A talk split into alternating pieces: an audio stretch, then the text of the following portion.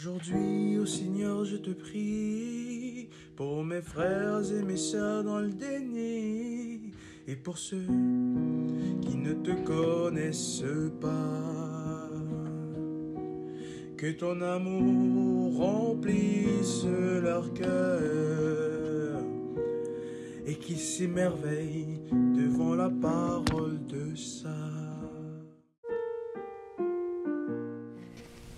Il n'y a qu'une personne importante significative pour nous qui puisse nous pousser à nous préparer pour l'accueillir, afin que sa venue ne soit pas pour nous une surprise, afin que nous soyons prêts.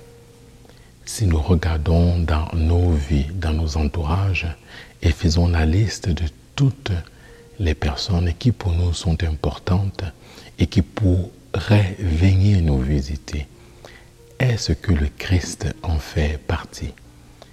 Et si le Christ en faisait partie, comment nous préparons-nous pour l'accueillir afin que sa venue ne nous surprenne pas?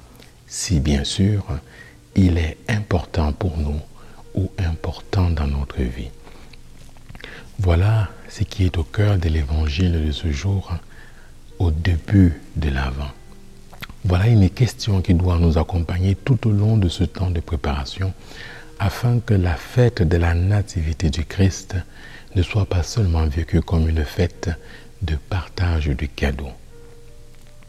Oui, bien-aimés dans le Christ, voilà également une question qui doit nous accompagner tout au long de notre itinéraire de vie chrétienne afin que nous soyons en permanence prêts pour l'accueillir non pas par peur de crainte d'un quelconque jugement, mais à cause de l'importance qu'il a dans notre vie, parce que sa venue pour nous est une grande joie.